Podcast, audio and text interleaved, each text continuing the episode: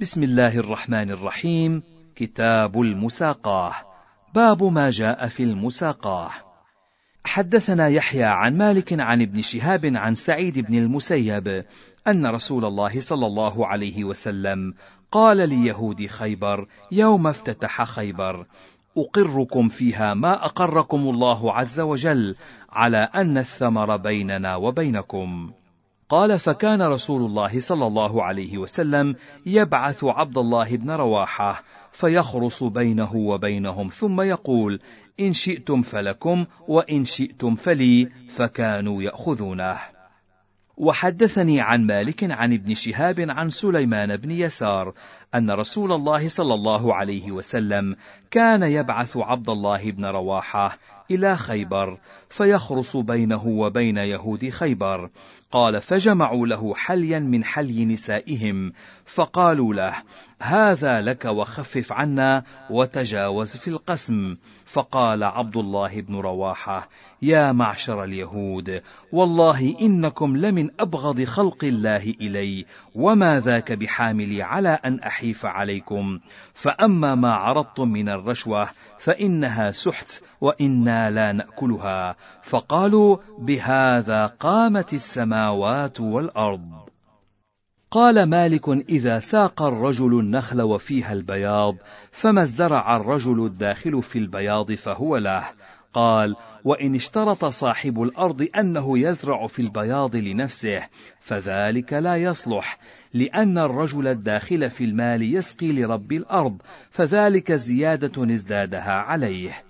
قال وإن اشترط الزرع بينهما فلا بأس بذلك إذا كانت المؤونة كلها على الداخل في المال البذر والسقي والعلاج كله. فإن اشترط الداخل في المال على رب المال أن البذر عليك كان ذلك غير جائز لأنه قد اشترط على رب المال زيادة ازدادها عليه. وإنما تكون المساقاة على أن على الداخل في المال المؤونة كلها والنفقة ولا يكون على رب المال منها شيء فهذا وجه المساقات المعروف. قال مالك في العين تكون بين الرجلين فينقطع ماؤها فيريد أحدهما أن يعمل في العين ويقول الآخر لا أجد ما أعمل به. إنه يقال للذي يريد أن يعمل في العين اعمل وأنفق ويكون لك الماء كله تسقي به حتى يأتي صاحبك بنصف ما أنفقت. فإذا جاء بنصف ما أنفقت أخذ حصته من الماء. وإنما أعطي الأول الماء كله لأنه أنفق ولو لم يدرك شيئا بعمله لم يعلق الآخر من النفقة شيء. قال مالك وإذا كانت النفقة كلها والمؤونة على رب الحائط ولم يكن على الداخل في المال شيء إلا أنه يعمل بيده إنما هو أجير ببعض الثمر فإن ذلك لا يصلح لأنه لا يدري كم إجارته إذا لم يسم له شيئا يعرفه ويعمل عليه لا يدري أيقل ذلك أم يكثر. قال مالك وكل مقارض أو مساق فلا ينبغي له أن يستثني من المال ولا من النخل شيئا دون صاحبه وذلك أنه يصير له اجيرا بذلك. يقول أساقيك على أن تعمل لي في كذا وكذا نخلة تسقيها وتأبرها وأقارضك في كذا وكذا من المال على أن تعمل لي بعشرة دنانير ليست مما أقارضك عليه فإن ذلك لا ينبغي ولا يصلح وذلك الأمر عندنا. قال مالك والسنة في المساقات التي يجوز لرب الحائط أن يشترطها على المساقى شد الحذار وخم العين وسرو الشرب وإبار النخل. وقطع الجريد وجذ الثمر. هذا وأشباهه على أن للمساقى شطر الثمر أو أقل من ذلك أو أكثر إذا تراضيا عليه غير أن صاحب الأصل لا يشترط ابتداء عمل جديد يحدثه العامل فيها من بئر يحتفرها أو عين يرفع رأسها أو غراس يغرسه فيها. يأتي بأصل ذلك من عنده أو ضفيرة بينهما تعظم فيها نفقته وإنما ذلك بمنزلة أن يقول رب الحائط لرجل من الناس ابني لي ها هنا بيتا أو احفر لي بئرا أو أجري لي عينا أو اعمل لي عملا بنصف ثمر حائطي. هذا قبل أن يطيب ثمر الحائط ويحل بيعه فهذا بيع الثمر قبل أن يبدو صلاحه. وقد نهى رسول الله صلى الله عليه وسلم عن بيع الثمار حتى يبدو صلاحها. قال مالك فأما إذا طاب الثمر وبدا صلاحه وحل بيعه ثم قال رجل لرجل اعمل لي بعض هذه الأعمال لعمل يسميه له بنصف ثمر حائطي هذا فلا بأس بذلك إنما استأجره بشيء معروف معلوم قد رآه ورضيه فأما المساقات فإنه إن لم يكن للحائط ثمر أو قل ثمره أو فسد فليس له إلا ذلك وأن الأجير لا يستأجر إلا بشيء مسمى لا تجوز الإجارة إلا بذلك وإنما الإجارة بيع من البيوع إنما يشتري منه عمله ولا يصلح ذلك إذا دخله الغرر لأن رسول الله صلى الله عليه وسلم نهى عن بيع الغرر.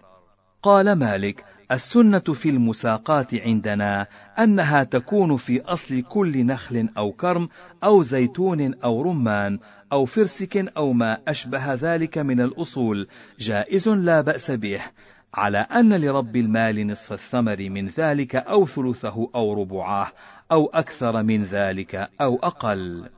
قال مالك والمساقات أيضا تجوز في الزرع إذا خرج واستقل فعجز صاحبه عن سقيه وعمله وعلاجه فالمساقات في ذلك أيضا جائزة. قال مالك لا تصلح المساقات في شيء من الأصول مما تحل فيه المساقاة. إذا كان فيه ثمر قد طاب وبدا صلاحه وحل بيعه. وإنما ينبغي أن يساقى من العام المقبل وإنما مساقات ما حل بيعه من الثمار إجارة لأنه إنما ساقى صاحب الأصل ثمرا قد بدا صلاحه على أن يكفيه إياه ويجزه له بمنزلة الدنانير والدراهم يعطيه إياها وليس ذلك بالمساقاة. إنما المساقات ما بين أن يجز النخل إلى أن يطيب الثمر ويحل بيعه. قال مالك ومن ساقى ثمرا في أصل قبل أن يبدو صلاحه ويحل بيعه فتلك المساقات بعينها جائزة. قال مالك ولا ينبغي أن تساق الأرض البيضاء وذلك أنه يحل لصاحبها كراؤها بالدنانير والدراهم وما أشبه ذلك من الأثمان المعلومة. قال فأما الرجل الذي يعطي أرضه البيضاء بالثلث أو الربع مما يخرج منها فذلك مما يدخله الغرر لأن الزرع يقل مرة ويكثر مرة وربما هلك رأسا فيكون صاحب الأرض قد ترك كراء معلوما يصلح له أن يكري أرضه به وأخذ أمرا غررا لا يدري أيتم أم لا فهذا مكروه. وإنما ذلك مثل رجل استأجر أجيرا لسفر بشيء معلوم. ثم قال الذي استأجر الأجير هل لك أن أعطيك عشر ما أربح في سفري هذا؟ إجارة لك فهذا لا يحل ولا ينبغي. قال مالك ولا ينبغي لرجل أن يؤاجر نفسه ولا أرضه ولا سفينته إلا بشيء معلوم لا يزول إلى غيره.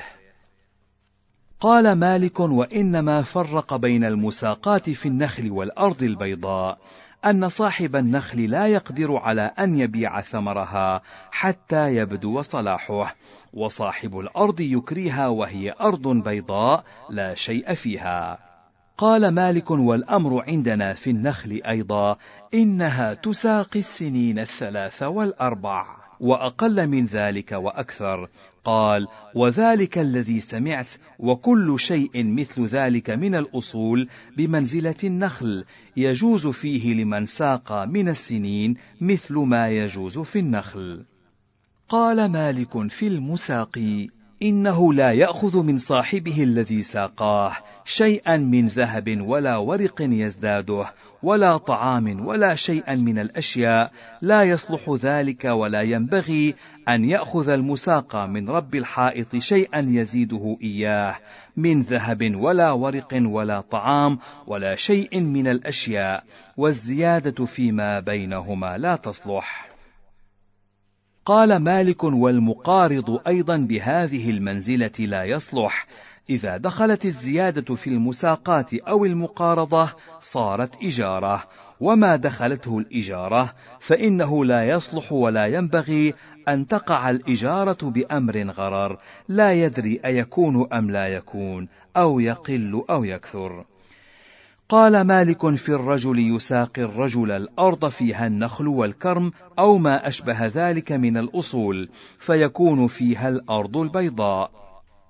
قال مالك إذا كان البياض تبعا للأصل وكان الأصل أعظم ذلك أو أكثره فلا بأس بمساقاته وذلك أن يكون النخل الثلثين أو أكثر ويكون البياض الثلث أو أقل من ذلك وذلك أن البياض حينئذ تبع للأصل وإذا كانت الأرض البيضاء فيها نخل أو كرم أو ما يشبه ذلك من الأصول فكان الأصل الثلث أو أقل والبياض الثلثين أو أكثر جاز في ذلك الكراء وحرمت فيه المساقاة. وذلك أن من أمر الناس أن يساقوا الأصل وفيه البياض وتكرى الأرض وفيها الشيء اليسير من الأصل أو يباع المصحف أو السيف وفيهما الحلية من الورق بالورق أو القلادة أو الخاتم وفيهما الفصوص والذهب بالدنانير. ولم تزل هذه البيوع جائزة يتبايعها الناس ويبتاعونها ولم يأت في ذلك شيء موصوف موقوف عليه إذا هو بلغه كان حراما أو قصر عنه كان حلالا والأمر في ذلك عندنا الذي عمل به الناس وأجازوه بينهم أنه إذا كان الشيء من ذلك الورق أو الذهب تبعا لما هو فيه جاز بيعه وذلك أن يكون النصل أو المصحف أو الفصوص قيمته الثلثان أو أكثر والحلية قيمتها الثلث أو أقل. باب الشرط في الرقيق في المساقاه. قال يحيى قال مالك إن أحسن ما سمع في عمال الرقيق في المساقاة يشترطهم المساقى على صاحب الأصل إنه لا بأس بذلك لأنهم عمال المال فهم بمنزلة المال لا منفعة فيهم للداخل إلا أنه تخف عنه بهم المؤونة وإن لم يكونوا في المال اشتدت مؤونته وإنما ذلك بمنزلة المساقات في العين والنضح ولن تجد أحدا يساقى في أرضين سواء في الأصل والمنفعة إحداهما بعين واثنة غزيرة والأخرى بنضح على شيء واحد لخفة مؤونة العين وشدة مؤونة النضح. قال وعلى ذلك الأمر عندنا قال والواثنة الثابت ماؤها التي لا تغور ولا تنقطع. قال مالك وليس للمساقى أن يعمل بعمال المال في غيره ولا أن يشترط ذلك على الذي ساقاه. قال مالك ولا يجوز للذي ساقاه أن يشترط على رب المال رقيقا يعمل بهم في الحائط ليسوا فيه حين ساقاه إياه.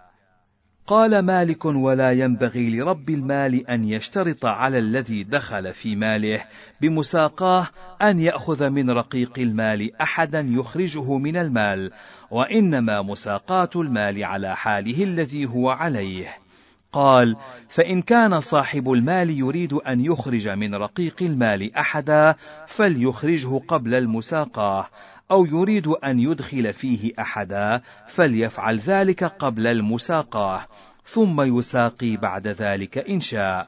قال ومن مات من الرقيق أو غاب أو مرض فعلى رب المال أن يخلفه.